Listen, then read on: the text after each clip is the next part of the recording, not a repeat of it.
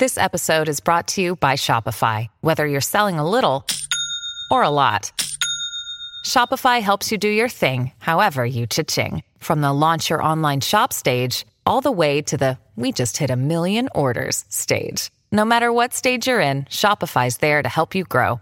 Sign up for a $1 per month trial period at shopify.com slash special offer, all lowercase. That's shopify.com slash special offer. When you need mealtime inspiration, it's worth shopping Kroger, where you'll find over 30,000 mouth-watering choices that excite your inner foodie. And no matter what tasty choice you make, you'll enjoy our everyday low prices, plus extra ways to save, like digital coupons worth over $600 each week. You can also save up to $1 off per gallon at the pump with fuel points. More savings and more inspiring flavors make shopping Kroger worth it every time. Kroger, fresh for everyone. Fuel restrictions apply. Another day is here, and you're ready for it. What to wear? Check. Breakfast, lunch, and dinner? Check. Planning for what's next and how to save for it? That's where Bank of America can help. For your financial to-dos, Bank of America has experts ready to help get you closer to your goals. Get started at one of our local financial centers or 24-7 in our mobile banking app. Find a location near you at bankofamerica.com slash talk to us. What would you like the power to do? Mobile banking requires downloading the app and is only available for select devices. Message and data rates may apply. Bank of America and a member FDIC. Were Manchester City hungry like the Wolves?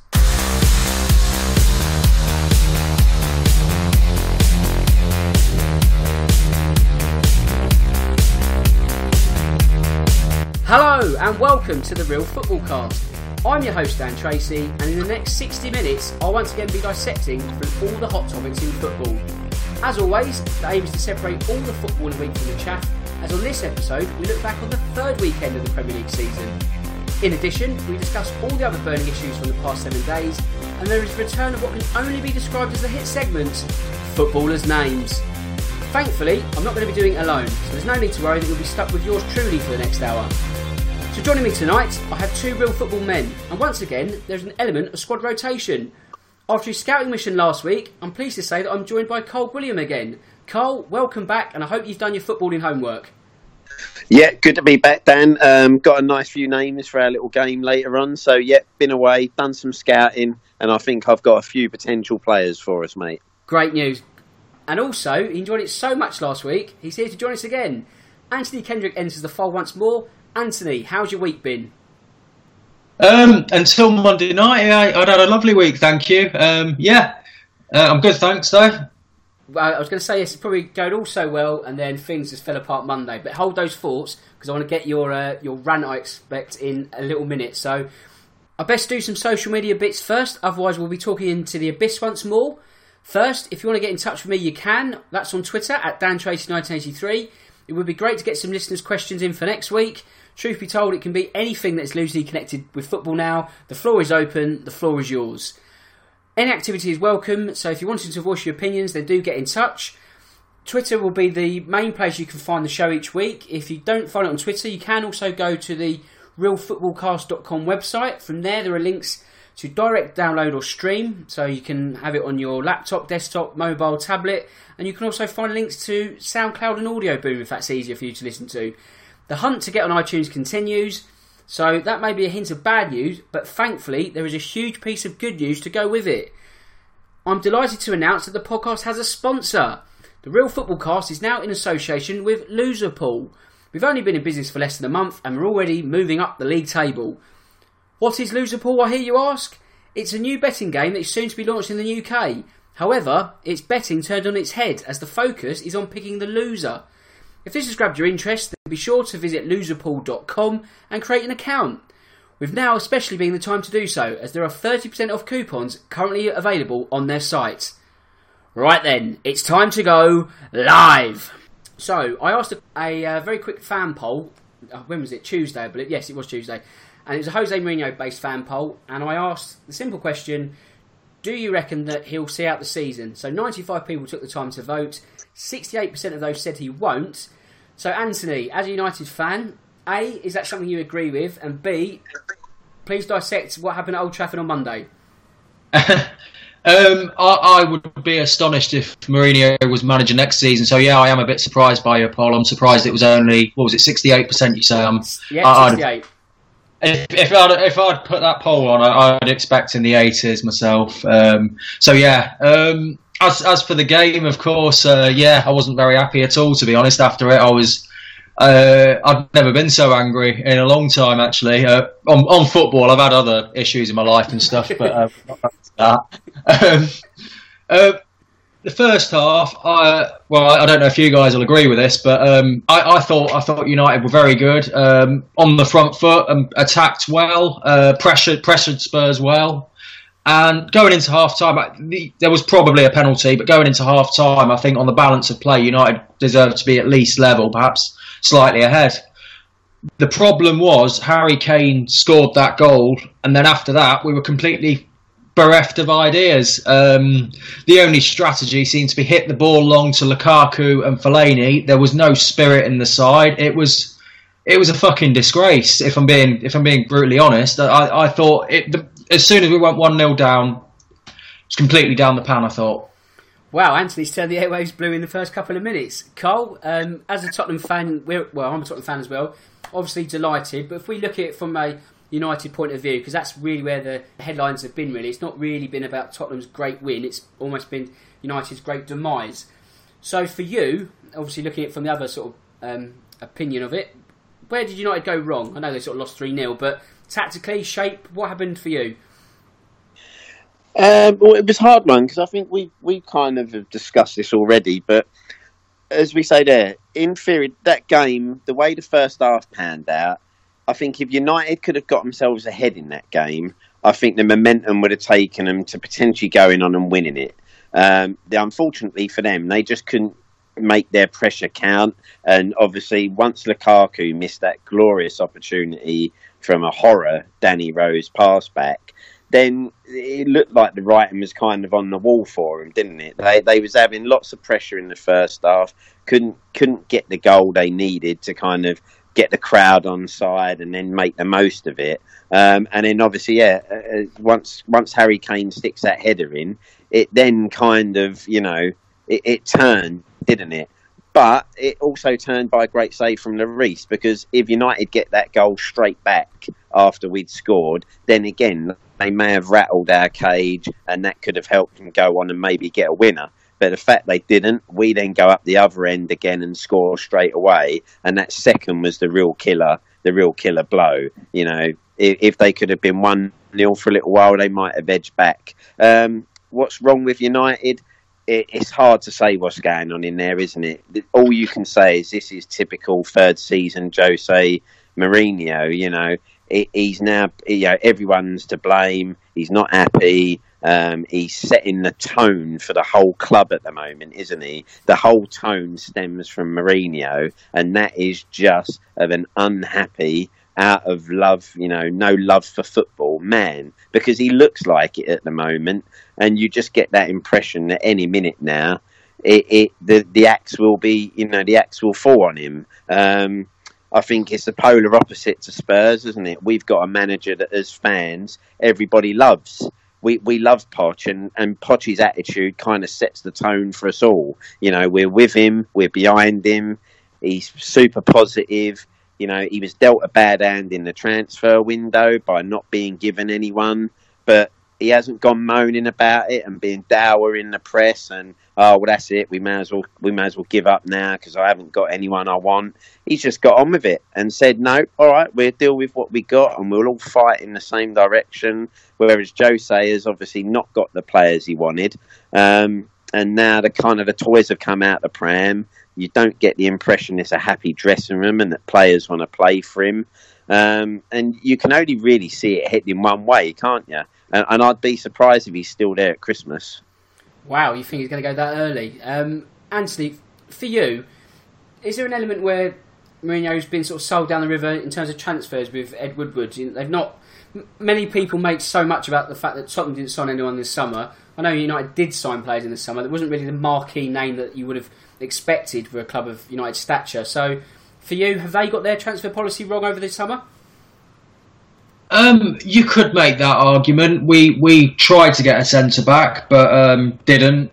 So yeah, we, you could you could make that argument, and that would be a reasonable argument to make. However, the net spend under Jose Mourinho has been 302 million. The actual incomings is probably something like twice that. Um, I, I, don't know the exact figure, but I know we've spent just over 300 million net.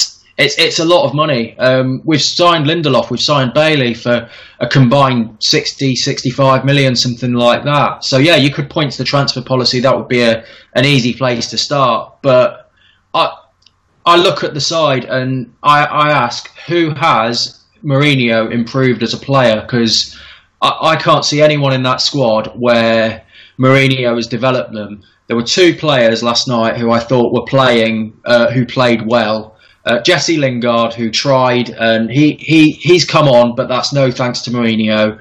And Luke Shaw, who had an excellent game. Um, but yeah, again, I don't think that's thanks to Mourinho, and I don't think he's developed any players in the squad. Yes, you could say we should have signed Diego Godin, we should have signed Jerome Boateng or whoever, but you, you can't just sign eleven Galacticos. You have to you have to have some squad development. Whether whether even if it's buying a young, uh, inexperienced player, you know, someone like say Anthony Martial, someone like that. We've spent a significant amount of money on him. Bring him in to improve, but he, he can't do that either. And it's it's I'm, I've had enough of Mourinho. I, I, I I'd be delighted if he's out by Christmas. Wow, Cole, for you, do you reckon there's a a sort of similarity to when the Chelsea played sort of almost down tools the season after winning the title. Are they at that stage yet? Because you, you, sort of get the feeling that not a lot of them want to really play for Mourinho or play at their best, shall I say? You get the feeling it's close, don't you? I mean, as we said there, you know, Luke Shaw's had a great start to this season, but it's not because of Mourinho, is it? It's probably in spite of him because Shaw is probably wanting to do everything he can to prove the man wrong. Um, and that you know, I think sometimes Mourinho, uh, Jose probably thinks I need to crucify someone to see if I can get the best out of them. And as we all know, certain players respond differently. You know, some want the arm around the shoulder. Um, I, I just get the impression, you know, Pogba, when, when someone comes out to the press and says, I can't say what I want to about the manager because I'll be in trouble, well, that, it's not going to be good, is it? Because you're not going to be you're not going to say something really amazing about a manager and get in trouble. So that tells you straight away there's no love there potentially, and Pogba may feel he hasn't been used in the right way that he has for France. So yeah, you get the impression, like with Chelsea, like at Real Madrid, there's only so much of Jose that players can take before actually the the bit that they liked about him now becomes something that they actually go, I actually now dislike you because of this. Um, you could say United knew what they were getting, though, didn't they? You know, Jose's never been a manager who's brought players on or developed um, potential. He's always wanted to have the ready-made player there who can follow some instructions. Um, and Jose doesn't really have to work on him too much. The player's there already, and he just fits into his system. You know, everywhere Jose's been, he's never been bringing through youngsters or developing a talent that's there. Um, so United kind of did know what they were getting. And I guess if you weren't going to back him in the transfer window by bringing in an Alderweireld because of his age, then you know why why have Mourinho in charge? Because he's not going to suddenly start bringing you through youth players. Um, it's not been his style before. Um, so yeah, you, it it just seems it's the Jose third season, as everyone says, syndrome, where I think everyone's got a little bit tired of him now. Um, and obviously he won't have it. He he wants to be the main man at that club. So anyone who get he thinks is getting in his way or potentially is becoming more influential at that club, he'll try to shoot down. Um, I think it's famously said that at Real Madrid, Ramos tore into him in the changing room one game and basically just embarrassed him in front of the whole squad. And from that moment on, he lost it at Real Madrid, and the writing was always on the wall. Um, and I think we've got to that point now. Mm. Yeah, I mean, to be honest, you could say it's great pantomime, but it's also a pantomime that we've seen so many times before. I'm just sort of bored of it, really. So I think that's enough Mourinho chat for tonight, and hopefully we don't have to bang on about that next week. If they lose, then I guess we will. But let's go to the other club in Manchester, and they were held to a draw, so only slightly better at the at the weekends. Held to a draw by Wolves at Molineux on Saturday lunchtime. Anthony, there may have been a bit of fortune in the uh, the goal from the hosts. It was almost not I wouldn't say bundled in, but it certainly brushed in with a hand. on the balance of play, do you reckon they deserved a draw? And also, do you get the feeling that City aren't going to be the only team in the Big Six that drop points there this season? Um, yeah, uh, so th- there was fortune with the goal, of course. Um, however, you could argue that Sterling's uh, the free kick, which Sterling won, which led to the City goal, perhaps wasn't a foul. It, at the end of the day, it were two set pieces that decided the game. Uh, but when you look at the balance of play and the chances and all that, I, I think Wolves deserved a point. I think a draw was a fair result. Um, so yeah, from that point of view, no problem. And I was really impressed to see them go toe to toe with City. We've tried, we've seen teams lower teams, I'm not counting Liverpool and Spurs and stuff, but um, some of the smaller teams try different tactics, whether it's counter attacking, park the bus. But Wolves actually went for it with a good passing uh, system. Uh, Vincent Kompany, I'd noticed, said after the game that he was confident that Wolves would take points off the other top teams and he wasn't too concerned about um, City only drawing that game. And I, I completely agree with him. I think I think they can expect to get at least three points off, off United whenever the first game is because Mourinho will still be there for that. Um, but yeah, I, I think I think Wolves will take points, or, or, well, not necessarily take points, but they'll be giving all the big sides trouble. I think. And Carl, in terms of Wolves, I mean, it's two draws from the first three matches, so not a bad haul at all, really. I mean, it could be slightly better, but is there a danger perhaps that they're not taking the chances that they have made, and that obviously can lead to not getting the results that they deserve? Yeah, I, I, think that's always the problem with the new sides coming up, isn't it? Is that sometimes you look at them and think they're not as clinical as they potentially need to be to keep them safe or, or keep them out of trouble and, and away from that danger zone uh, when the middle of the season towards the end comes. Um, but I think with Wolves, you can kind of see they've they've got enough about them where you know, they was obviously unlucky with Everton. You know, they really will feel that was a missed opportunity when Everton went down to 10 men so early. So they'd probably be kicking themselves with that one. The next game at Leicester, again, that's a tough game, but they may have felt they should have the ability to have maybe got something there.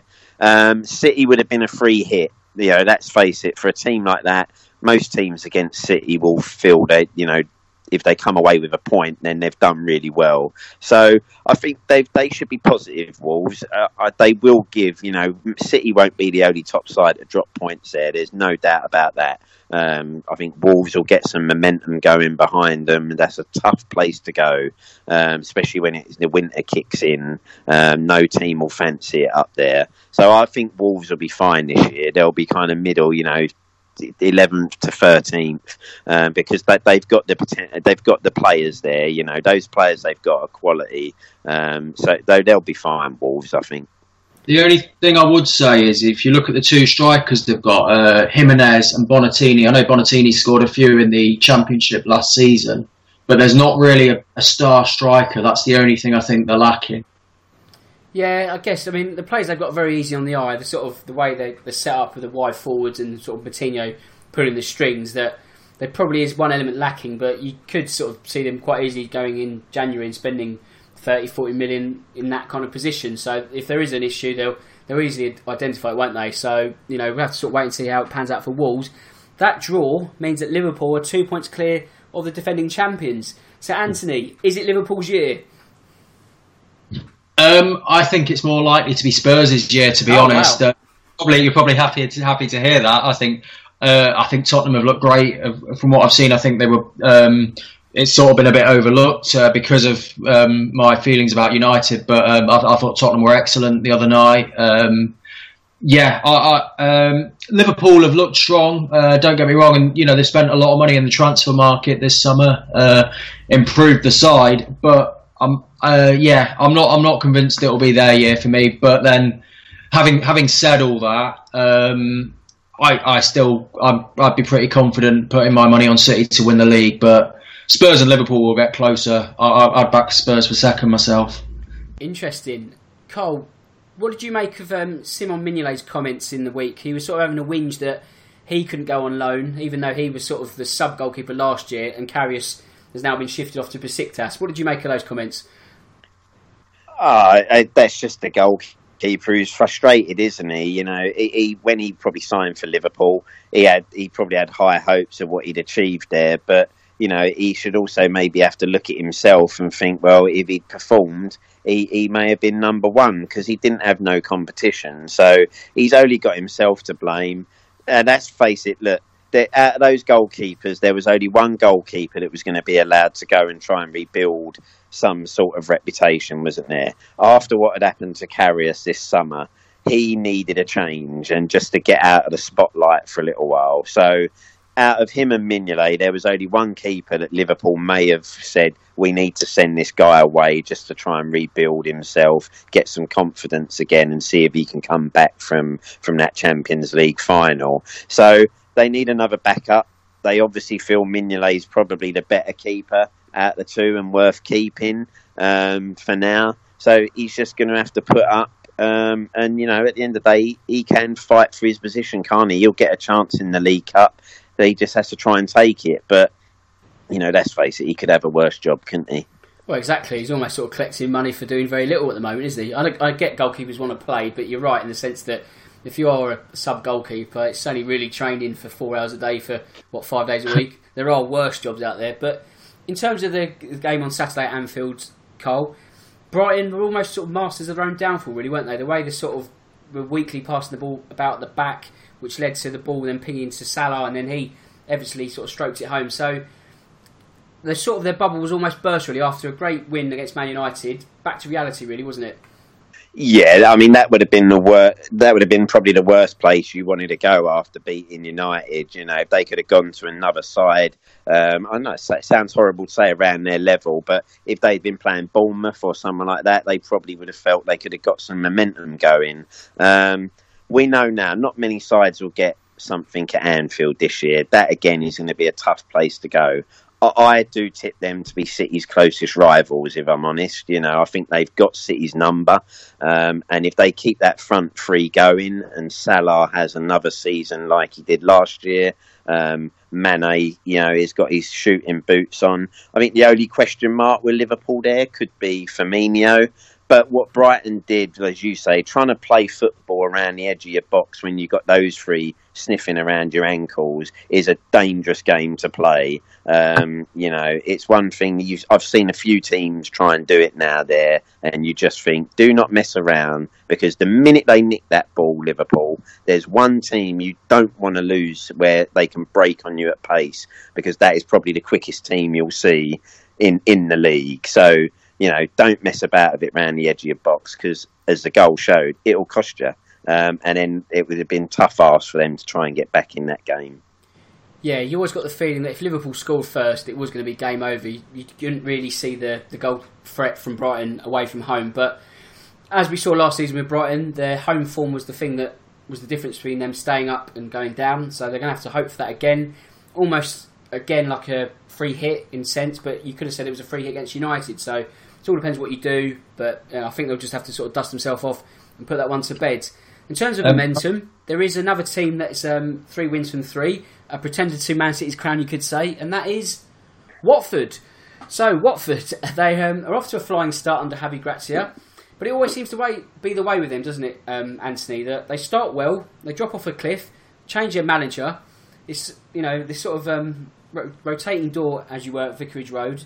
Are they any closer to sort of finding an identity, as it were, or is this an identity that sort of weirdly works because it's never really? It's always about just transitional phases. Is this the man who can finally sort of make the job his own and sort of bed down for a couple of seasons, or is it just a case of if they get to 14th again, they'll just get someone else in? Um, that's an interesting question. Um, I did see that last season um, the Watford owners said uh, something about they don't hire managers on long term contracts. They don't see the point because if the manager does well, say a Marco Silva, this was before what happened with Silva, but they said if a manager does well, he'll end up going to a bigger side um, you know, they won't be able to keep hold of him. And if he doesn't do well, they'll sack him. So they've said there's no point holding on to a manager for long term in their view, um, which I thought was quite an interesting thing for them to come out and say. And I, I can sort of see that. I, I don't think there's a long term future plan for Watford, but you know, in the here and now, they're doing all right. I mean, I mean, they, they, they play good quality football to watch. I think. Um, but yeah, it's three wins. You can't ask for more, but you, you have to consider that those three wins they came against Brighton and Palace, two home wins. It was a it was a tight game against Crystal Palace, particularly. And then the other game they beat Burnley, which was immediately after a Europa League. So yeah, the three good wins in. You, you can say they've got a perfect record, but then you know when you actually look at the who the opponents were, it's a bit similar to Liverpool actually. Um, it's it's a bit. Um, I, I don't want to say a false position, but it's not like you know they've beaten a big side to get to where they are. Oh yeah, Maybe I'm being harsh on Watford. No, no, I think you're right. I mean, I think it's also the hyperbole of we're only three matches in, and I think people are getting excited that oh, Watford are in the top four, but nothing can be sort of really judged until ten matches in. It's I think you are right. It's a false position really because it's there's points on the board, but there's so few games. It's such a small sample of you know points available that you can't really read too much or anything into it. But Carl, in terms of Watford, what is success for them? Is it literally just being 17th and above? Do they have any sort of ideas of where they want to go? Because without being too dismissive of the club, they're never really going to be a top four club, are they? You're sort of thinking a cup run, a cup win at best. So what is it? Just being part of the Premier League is good enough for them? I, I think, as we've said there, Watford's trouble is, aren't they? They're one of them sides. If they get a gem of a player like Richarlison, they know they're going to lose him the following season because they, they kind of are the, a showcase club, aren't they? A player's going to go to Watford, like Richarlison probably did. I'll go there, it gets me my foot in the Premier League, and if I impress and I do really well, then I'm out of there the year after because one of the bigger boys will come in for me, and it'll be Watford won't be able to refuse the money, um, and and I know I can go. As we said, the same with a manager. If they get a manager who suddenly was to get them seventh or something like that, then he's going to be eyed up by one of the bigger sides as well. So I think if you're Watford, you're probably hoping the best I think a club like that can achieve is something like Burnley did, where they have a year where they can get, say, maybe seventh, sixth or seventh, be pushing for that place. Hopefully, try and get Europe, and then just use that to try and build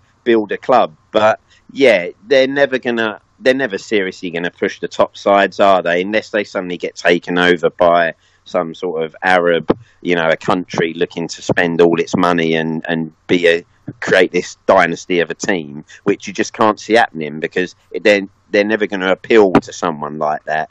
So I think for them, Premiership survival, if they could have a year where they get seventh or something like that and get the Europa League, then they would probably think that's their, you know, that's their Champions League, isn't it? That that will be what their aspirations are. Um, but as you say, it doesn't look like there's a long term plan going there. It's just well, we'll use this bloke. If he does well when he goes, we'll try and get someone else to come in and do exactly the same. And that's all you can see them really ever being, unfortunately.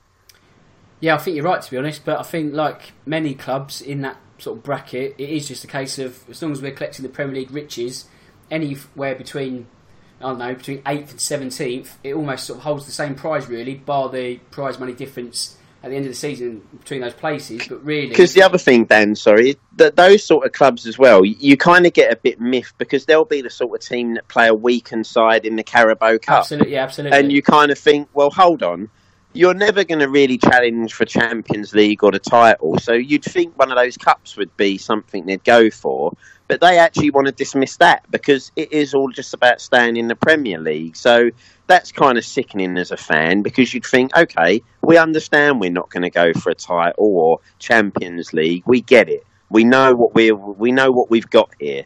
But at least give us the chance and try and win an FA Cup or a League Cup, you know. And if we could nick that every few years or get close to winning that every two to three years, then they'd be really happy. But that must be very frustrating when you see you play a weakened side and just want to go out of those competitions quickly.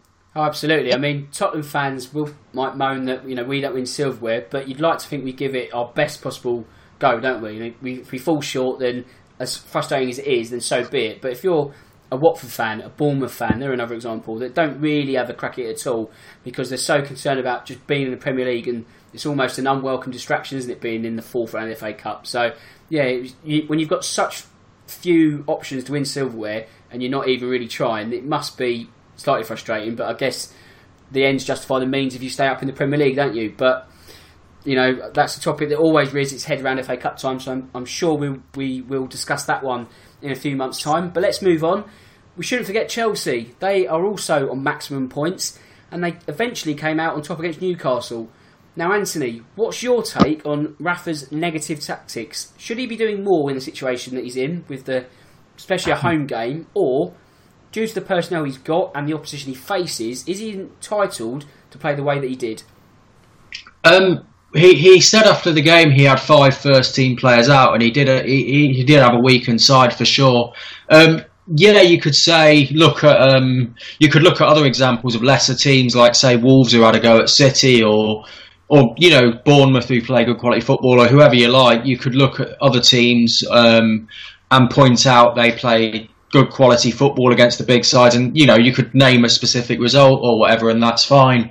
Um, the fact is that Rafael Benitez got very close to getting Newcastle what would have been a very good point against Chelsea. Um, I, I, completely, I, I, like seeing the variance in styles. I, I, quite like to watch their defensive. Uh, tactics. To be to be completely honest, I, I thought it was. Um, I, I found it just as interesting to watch as had had they tried to pass the ball as much as Chelsea myself. So yeah, I think he's he's well within his rights. And you know, when you consider how much uh, how much money uh, Mike Ashley's given him to spend over the years, uh, and and you look at the team on paper, and it's it's it's it's a championship team. It's it's it's a terrible side and he, he got them to within a couple of minutes of a point. Um, I, I, think I think he deserves a bit more respect, and I, I, think, yeah, I think he's being treated a bit harshly by the media and social media and all that. I mean, I see where you're coming from, Anthony. I sort of agree that that game was getting absolute pillarised, wasn't it, by um, the sort of pundits because it was not entertaining football. But I think that it wasn't a nil-nil where both teams weren't having a go and it was really dour. I think that games like that are actually they've got their own levels of interest because you are sort of sort of seeing how can Chelsea be breaking Newcastle down? How can Newcastle have this result for 90 minutes? So, Cole, for you, I know it's not going to be one of the matches of the year, but did it still have a level of interest for you? Yeah, uh, I mean, I, I, think sometimes people people actually forget how much work goes into putting in a defensive performance like that. You know, everyone praises the attacking football, and everyone nowadays wants to see free flowing attacking football. But you actually forget the time that Newcastle would have spent on their training pitch to to restrict Chelsea to what they did. You know, they would have had all week going on. You know 4v5 attacking against defenders, you know, then introducing another man and, you know, overloading three defenders and making sure they get in positions and get right for that. So I think it's easy to forget the work that's actually gone in to allow that side to defend so well and restrict. Mm. You know, a great attacking side like Chelsea to the limited chances that they had. Um, you know, and that should be applauded sometimes. You know, it's just as good as attacking football, but obviously no one wants to see it. Um, I actually enjoyed the game because, like as you say, it was like, how are Chelsea going to break these down? Um, how is someone like Hazard, who I have to say, I think he's such a joy to watch as much as I hate to say it being a Spurs fan, but I love watching Hazard play because he's so strong on the ball and he's so good with his runs. Um, and trying to watch him try as hard as he could to try and do everything he can to break a stubborn defence down actually was an enjoyable game in a way. And mm. obviously, if Newcastle could have got that point, then that would have been amazing for him. But um, fortunately, you know, luck wasn't on their side, and Chelsea managed to sneak that that lucky goal. And, and let's face it, in theory, Chelsea were lucky to get either goal, weren't they? Because it was if VAR's in, then that's never given as a penalty. Um, and obviously, yeah, without that own goal, they could have ended up coming away with a defeat there. Um, but I think it's harsh on Newcastle and Benitez because you know I'm not sure. You know, team if people think Benitez is going to go gun ho, he's never been that sort of manager, and he's not going to change now. Yeah, you're absolutely right. I was going to ask actually whether you thought it was a penalty, so you've answered that one. But I mean, it was good to see. Well, it's never good to see, but when Giroud got elbowed and was complaining sort of after that, it was good to see that Newcastle got the goal, sort of balanced it out. But you're sort of thinking, right, you're just back in the game just don't do anything silly, and then minutes later, Chelsea sort of edge the win. But you know, that's a sign of a, a sort of a top fourteen that runs out these wins. Yeah, definitely. I mean, as you say, that that's the sort of thing, isn't it? When, when those sides go there and they get those points, you know, a lot of the time everyone thinks it's lucky, but then how often have Chelsea gone and got points like that? And as you say, how many times the top sides go and they just nick it? But it's because of the pressure they put on teams that they end up, you know, breaking them down. Um, and yeah, Chelsea look, you know, they look okay. Um, they've got sterner tests to come. There's still the question mark about them defensively. Um, you know, and that could be where they really fall down this year in their push for top four. You know, if they can't sort themselves out defensively, then they'll get punished for that. Yeah, I think you're right. Actually, well, um, we'll go back to the other Premier League matches in a bit, but I just want to sort of discuss not a hot topic, but a topic I'm sort of quite interested about, and it ties into what we spoke about last week, which was uh, the streaming of games in the Championship. So, Eleven Sports is now on the market so it means that it's um, almost, I'd say, goodbye to Spanish and Italian football because it's a further sort of paywall. Now, Anthony, I don't know if you've taken it up. I asked the question on Twitter and got a mixed reception on sort of whether people are prepared to sort of spend more money or you know they're just going to sort of park that. So for you, is it a cost too many? Is the football market getting even more fragmented? Is that a bad thing? What do you think? Yeah, um, I've not paid for it myself. Uh, to be honest, I, I, I, don't watch enough European football to justify it. I can imagine if you were, you know, a big La Liga fan or whatever, then or or um, Chinese league fan or whatever league you want to watch, then yeah, I can see the appeal. Um, I think it's it's uh, it's a bit worrying to be honest because if, if you want to watch all the football, you now have to have a Sky Sports subscription, a BT Sports subscription, a Sport 11 subscription, and you'll need an Amazon Prime. Um, so you can you can point to TV costs going down as they have with Sky Sports, um, all you like, but the fact that you need several different subscriptions is a bit disappointing for me. Um, yeah, I've not I've not picked it up to be honest. Um, if if they got Football League rights or Premier League rights, I, I would pick it up because that's primarily what I watch, but yeah, not for me. Um, the thing that I do wonder is if Leeds, because uh, it's uh, Cellino who owns it, um, whether he would um, favour Leeds in picking TV games. Yeah, that's a good point. There might be sort of a um, sort of, what's the conflict. word? Yeah, that's it. Yeah, conflict of interest. But um, yeah, I mean, for you, Cole, is it a case of the, the the product that's been lost to sort of Sky and BT subscribers, the Spanish League, La Liga, sorry, Serie A. Is it a case that bar El Clasico, it's not really a strong enough hook to make you think, oh, do you know what?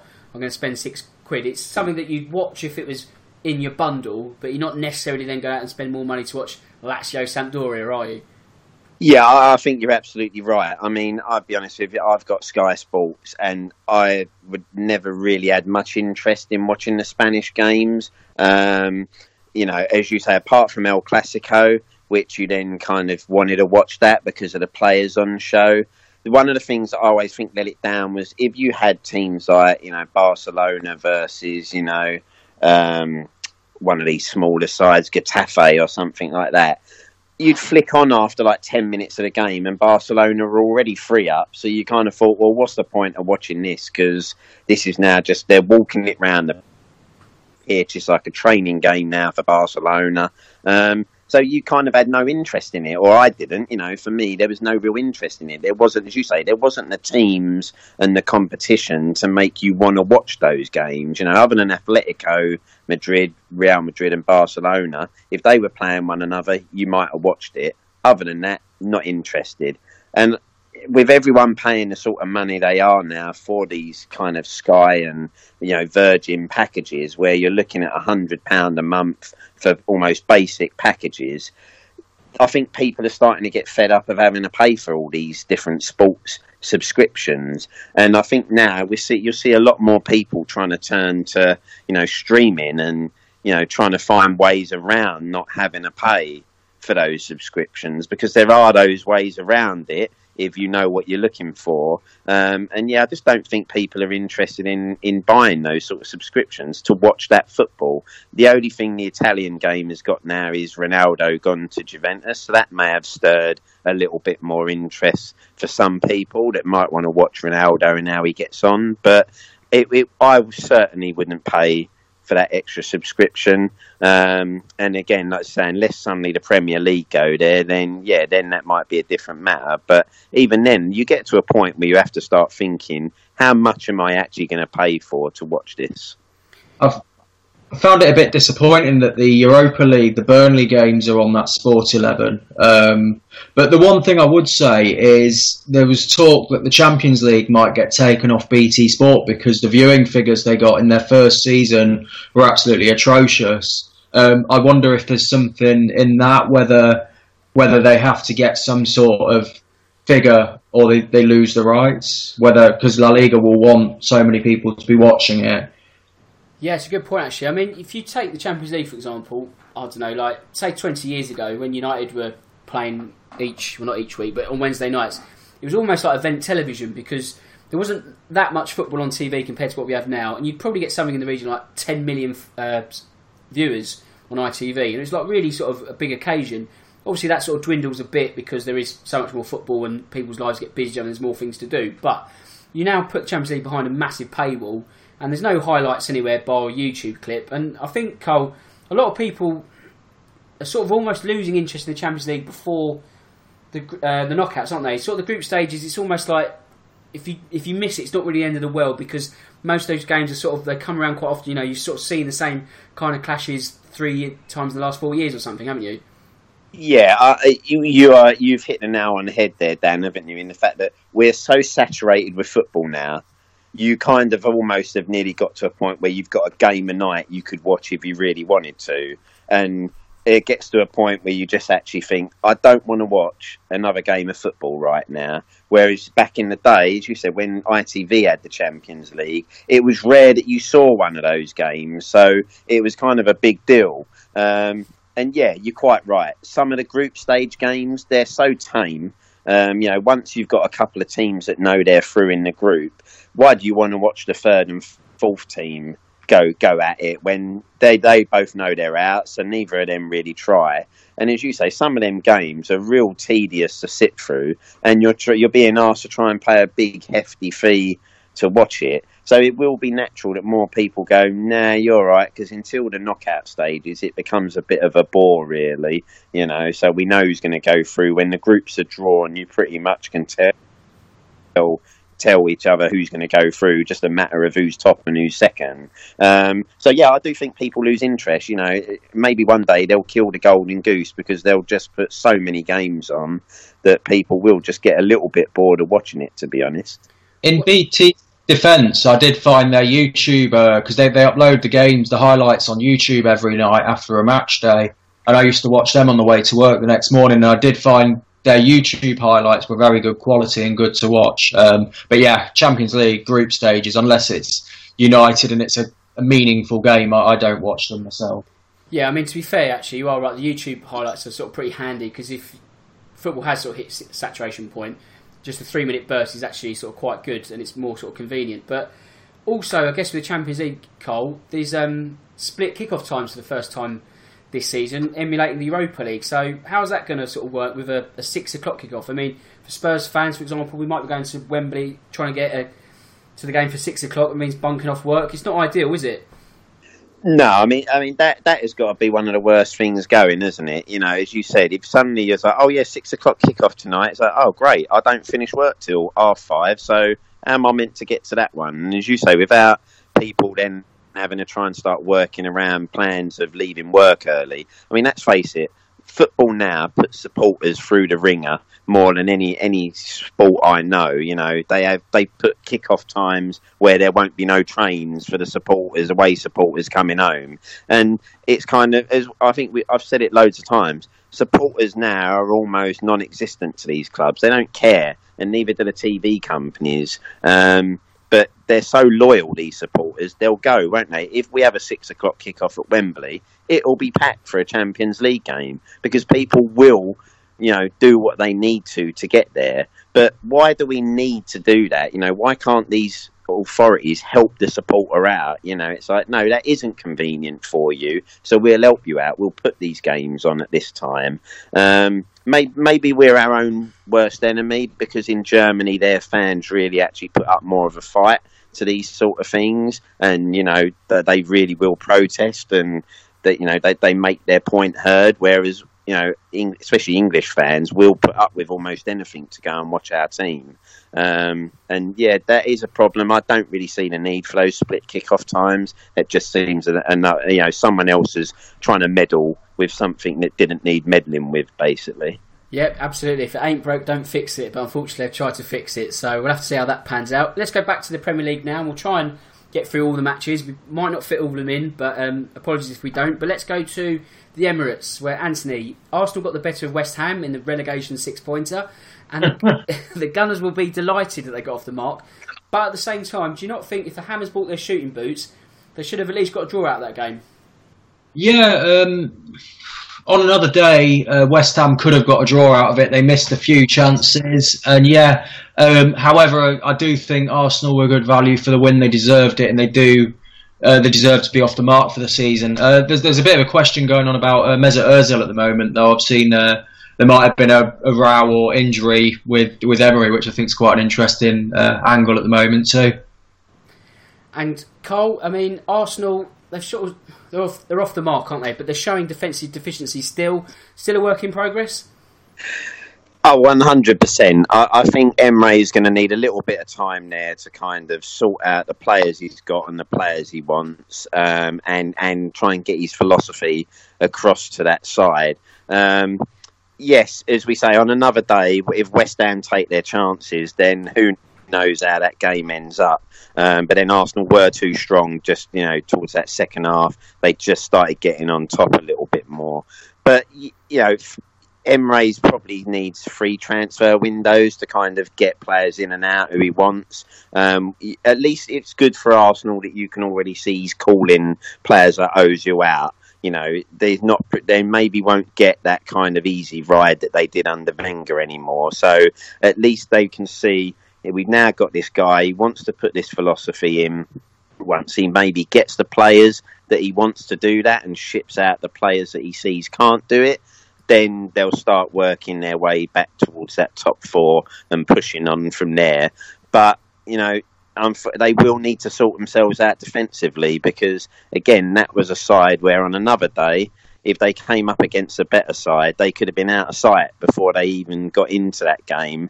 And they can't, you know, they they don't want to stumble too long because then you know doubt starts creeping in, doesn't it? And we know that those Arsenal boys are not too patient, um, and we don't really want to see planes with banners already, do we? Um, not this, not this early into the season. let's let's give it at least six games before that starts to happen. Yeah, oh yeah, we don't need that just yet. Let's uh, move on to the John Smith Stadium. I think it's called that.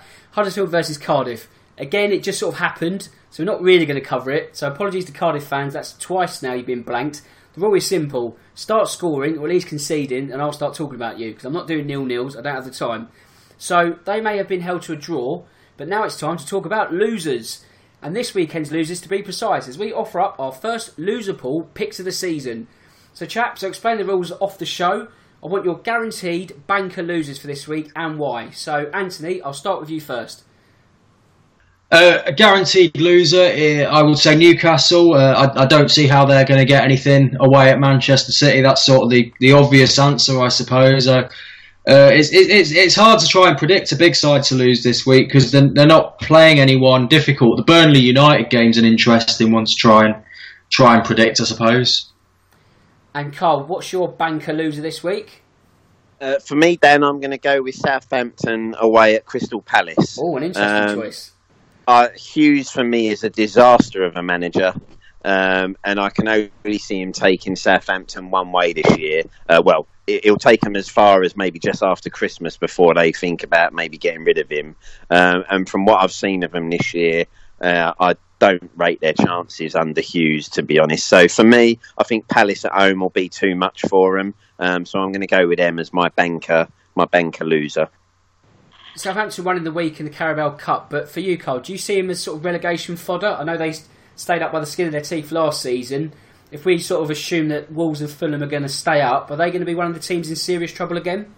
I think so. I'd be very worried if I was a Southampton fan. Um, as I say, I, I, just don't think Hughes has got what it takes as a manager. He's never done it anywhere he's been. He, you know, he had a half decent spell at Blackburn and Wales for a little while, um, but after that, he's he's just been a car crash wherever he's been. And yeah, I, would be very worried if I was a Southampton fan this year, especially after seeing what happened at Stoke under Hughes. Um, they haven't got, to me, they haven't got the squad that um, can get them any, you know, out of a relegation battle. So I'd be very worried then if I was a Southampton fan. Well, there you go. So, start news for Southampton fans. JS has been kind enough to uh, radio in from his uh, scouting trip for his loser banker this week. So what I'll do is I'll keep sort of running tally and we'll sort of work out who's the best tipster each week. So JS has gone for uh, Cardiff as his um, loser banker of the week, his loser pool pick. So you'll get a mention, Cardiff. Congratulations. I mean, if it's three nil nils in a row, that means that JS would would lose. Actually, no, sorry, he wouldn't um, go on because if a draw is the result, that's no good. You have to have a loser. So he's pinning his hopes on Cardiff. I'm going to go a bit of a curveball. I'm going to go with Wolves at West Ham because I think West Ham have finally got off the, the mark. I know it was the Carabao Cup, and I know perhaps they had to work for that, but I think just getting that monkey off their back might just be the win that they need to then get them propelled in the Premier League because they're rock bottom at the moment. They can't get much worse. Um, I think home advantage, if the home fans actually stay in the ground for more than what 75 minutes, they may have a chance. So we've gone with Anthony's gone with Newcastle, Carl's gone with Southampton, I've gone with Wolves, and JS has gone with Cardiff. So they're the four loser pool picks for this week. I'll see next week who's right, and we'll discuss this time next week our picks for. Actually, there's an international break, isn't there? So maybe in a two weeks' time we'll do our picks, but we'll uh, certainly be doing this across the course of the season, and it'd be very interesting to see who's the uh, the biggest loser, I guess. and one big loser at the weekend, a lovely segue back there, is Burnley. And we spoke about Burnley last week, Anthony. Do you get the feeling yep. that um, they almost would be better not beating Olympiacos or getting the better of Olympiacos on Thursday. They almost need to sort of put this European adventure to bed quickly, don't they? Uh, I don't think so. I think they need to get into the Europa League group stages, and uh, that that's got to be their focus for this season, in my in my opinion. Uh, really? Sorry, completely going against what you've oh, said. yeah, fine, I, no.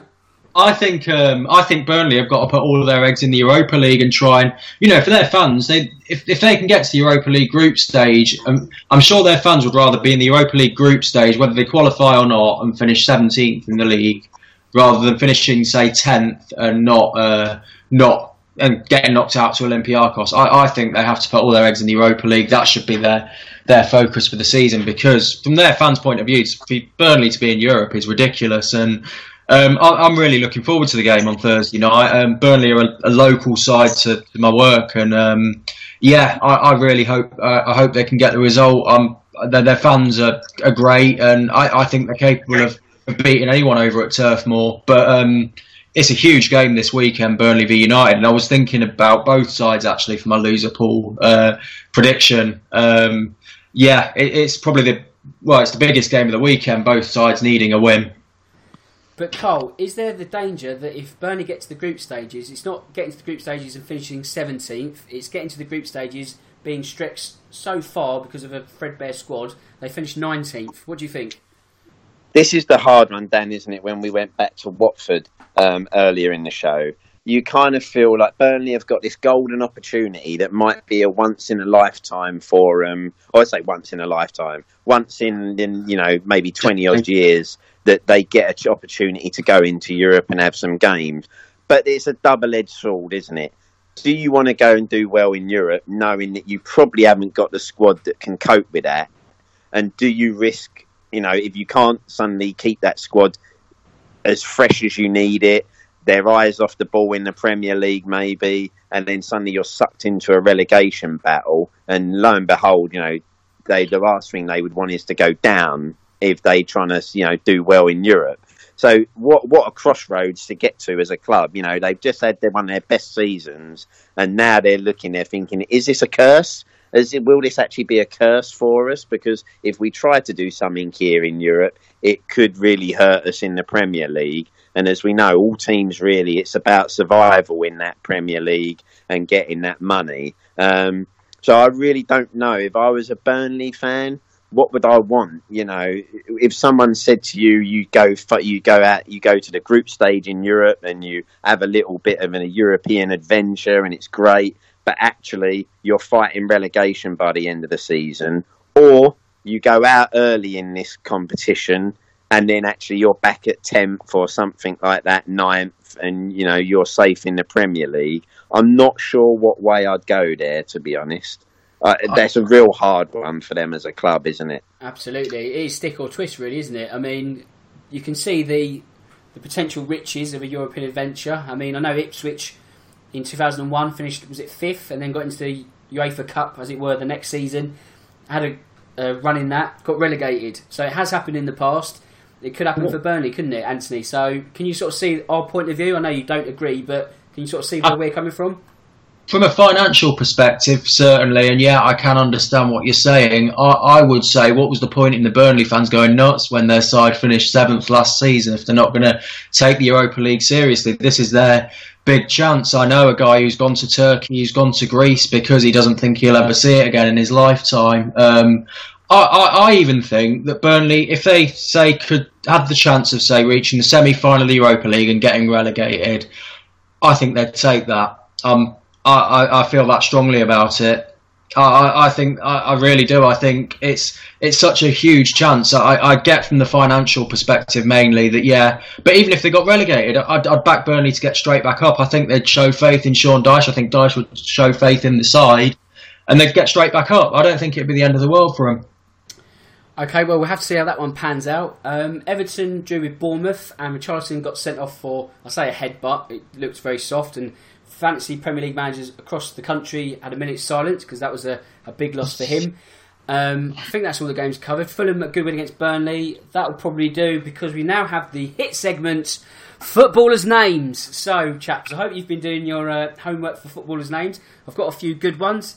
Uh, Carl, I'll start with you because you didn't have an entry last week. So, what's a good footballer's name? Uh, well, I've you know, a couple I've thought probably tell you a little bit about my mind, if anything, Dan, and where it wanders to on this, because obviously, you know, we've got the famous David Goodwillie. Yes, um, very good one. Then we've got Michael Gash. Oh yes, oh, yes, um, good one. then Andre Muff. yes, great um, shout. You know, David Seaman, obviously, D. Seaman.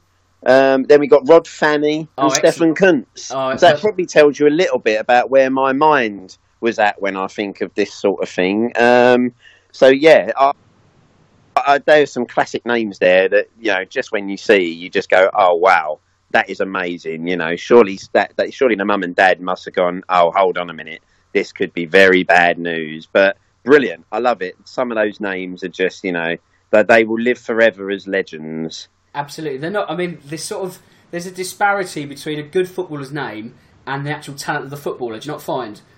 Yeah, I mean, as you say, Michael Gash. I've never heard of him. he will. He, he, will never be what's considered a football legend for his ability, will he? No. But in years to come, people will say, "Do you remember that footballer called Michael Gash?" And that's what he'll live for. And what a way to say you're you've gone down in football history because of. Absolutely. And uh, Anthony, have you got anything to add to footballers' names this week? Um, I, I, I, was I had thought about it and I, would come up with Rod Fanni. I, I actually recall him being a decent right back. Actually, um, I'd, I'd, actually knew of him as a player. Um, but yeah, in terms of names, I think you've stolen mine. Um, wasn't there a Mitchell Dijks who played for? Um, um, I might have to look that one up, but it sounds familiar. But i have to get some confirmation on that one. Um, to be honest, Carl, I think you stole my thunder on some of those ones because I was going to say David Goodwillie. That's an excellent name. That I actually also like. Um, it's spelled Danny Invincibile, but Danny Invincible. I think that's a good one as well. But that's the one. Yeah, he should really one. never get injured because he should be invincible, shouldn't he? But that's just unfortunately not the case. Um, so I think that will conclude footballers' names for this. I, I, just have to say there, Dan. I work with a guy whose name is Eggy Cock. and and now how about that? And That's he's not one. a footballer, but in our office he's a legend, and no one's hardly met the bloke. Well, last week we I, opened it up. I asked JS, I said, have you got any more? And he said there was a famous composer who was once called Thomas Wanker. So, you know, I think where where do you go from there in any sort of naming um, segment? Really, I think that sort of sort of stole everyone's thunder. Um, we got time to discuss very very quickly. One word answer: Is Jamie Vardy and Gary Cahill? Actually, there's two questions. So I'll ask one to Anthony. Uh, Jamie Vardy and Gary Cahill sort of softly retiring from England. Is that a good thing or a bad thing? Uh, good thing. Good thing. Okay, and for you, Cole, Declan Rice, Irish or English? Oh, let's let the Irish have him. Yeah, to, I think to be honest, they've had enough of our players over the years. They obviously don't like the fact that we're sort of doing it the other way, but you know that's a, a completely different minefield for another evening. I think that's where we'll end the show as well. I'm not going to get all football political. We've we've ruined it already with footballers' names, so let's not um, do another backward step. So ultimately, and as always, I need to thank my guests. Anthony, a second solid appearance in a row. You'll be knocking on the door for first team football soon, won't you? Uh, if, if United keep losing and you want to hear more rants about Mourinho and how I want Van Gaal back, then yeah, sure, I'll be back. You could be a very regular fixture at this rate, then, couldn't you? yeah, definitely. And uh, Carl, as always, absolute pleasure. I hope we'll do it again soon. Cheers, Dan. Been a pleasure, mate. Really enjoyed it. Thank you, mate. As always, the Tottenham chat, as um, sort of mentioned, not really that much on this show because it's on the E Spurs podcast, which you can find on Twitter at E underscore Spurs. And it just leaves me to say, my name's Dan Tracy. This is the Real Football Cast in association with Loserpool. And until next time, goodbye.